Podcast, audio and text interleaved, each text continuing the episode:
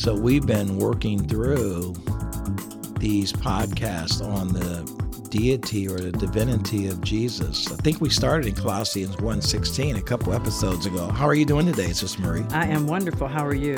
I'm doing great. Doing great. This is the In the Word podcast with Willa Marie, and this is episode 180. Episode 180. And uh, we're talking about Jesus Christ, the Creator, Jesus Christ, God, Jesus Yes. Christ, Lord, Yes. Jesus Christ, all things. You know, there's salvation in no other name Yes. you know, other than the name of Jesus. I believe that's Acts four twelve. Let, let's let's read that uh, real quick because I think that kind of, um, I, I think it kind of sets. I think it kind of sets the tone for knowing that there's salvation in none other. Right at the very beginning of the history of the church, Luke, who who was inspired to write Acts, said, "Neither is there salvation in any other, for there is none other name." under heaven given among men whereby we must be saved. Yes. So there you go.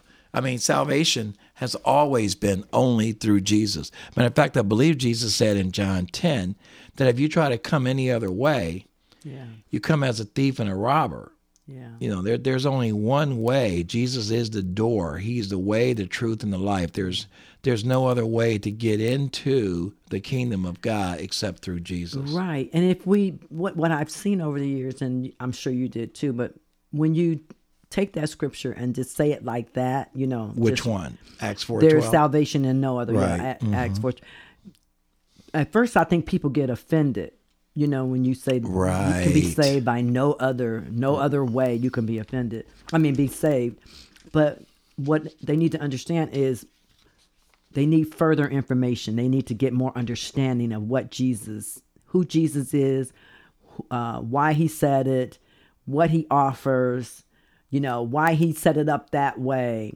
And then you get a better understanding of why you, you know, if you, if, if we can be taught from the beginning just how much is in Christ, how how much Mm-hmm. joy and peace and and all of that that we get in knowing Jesus. People wouldn't get mad at saying there's salvation in no other. Right, But they usually don't go that far. Right. You know, to understand why would why would he say that? That's just arrogance. That's just this. That's just that.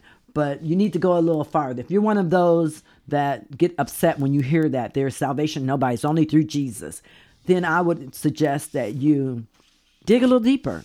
Ask a few more questions because when you get an understanding of how good Jesus is, how great he is, Right. you won't get angry at that scripture or any of them like well, that. and we we live in a society, we live in a world actually that's all about inclusion, inclusiveness. Yeah. You know, it's all about being uh let's, you know, let's let's be considerate of others and compassionate and let's let's not, you know, promote any kind of exclusivity, but let's be about you know community and and togetherness and let's just Yeah. hold hands and sing kumbaya and that's that's the world we live in we live in a world that promotes let's let's build let's build bridges and and not walls. But unfortunately that that's just what jesus did. He was the, one of the most if not the most polarizing person that ever walked the earth. Yeah. he did not try to build. He said i didn't come you know to to be to be served. I came to serve.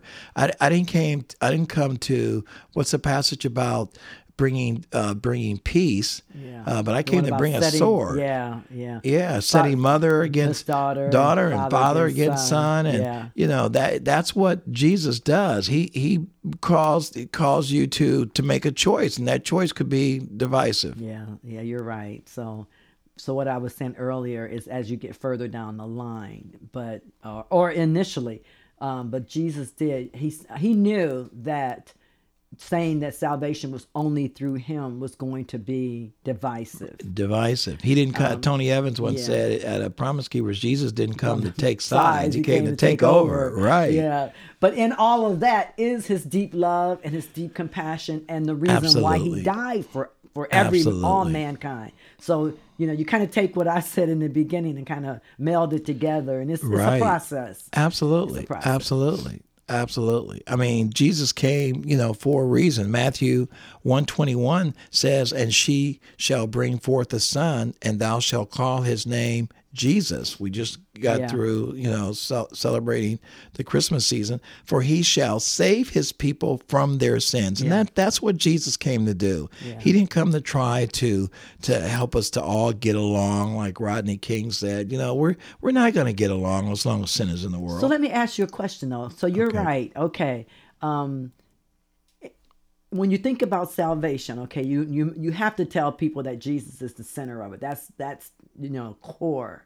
right. But as you were saying, it is divisive for some, I guess. when- and divisive may not be the best word, Okay. but it but it does bring about divisive kind of sounds sinister or nefarious. It's not really because he didn't mean for it to be the divisive, I think it's just. but it does make a it does cause you to have to separate Yeah. to, to, to come out from among them and be separate. So you do have to change alliance allegiances, Right. alliances. You got to change sides. You can't be on the same side in the world and, and walk with Christ. You said two men cannot serve. so the influence of the enemy makes masters. it is, is going to make it divisive. right. right? God comes to give you, you know, peace, not a sword, and all of that.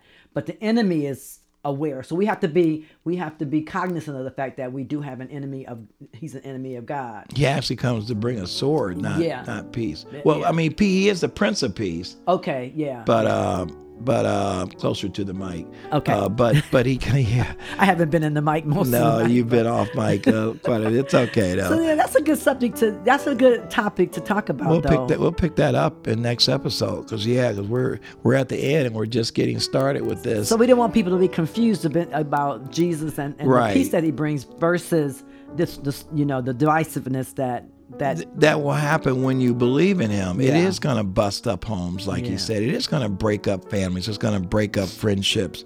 It can even, God forbid, If break everybody up doesn't mar- believe. Right, right. Or your belief could cause you to be ostracized. ostracized. Yeah, Yeah, So it's- exactly. yeah, it's a lot more to it than we can cover on here. It's though. it's it's a lot to it, but we'll we'll get to it. You know, there's Bits and if pieces. the Lord gives us Yeah. more podcast episodes. We'll just keep uh, breaking it down because I think it's worth it.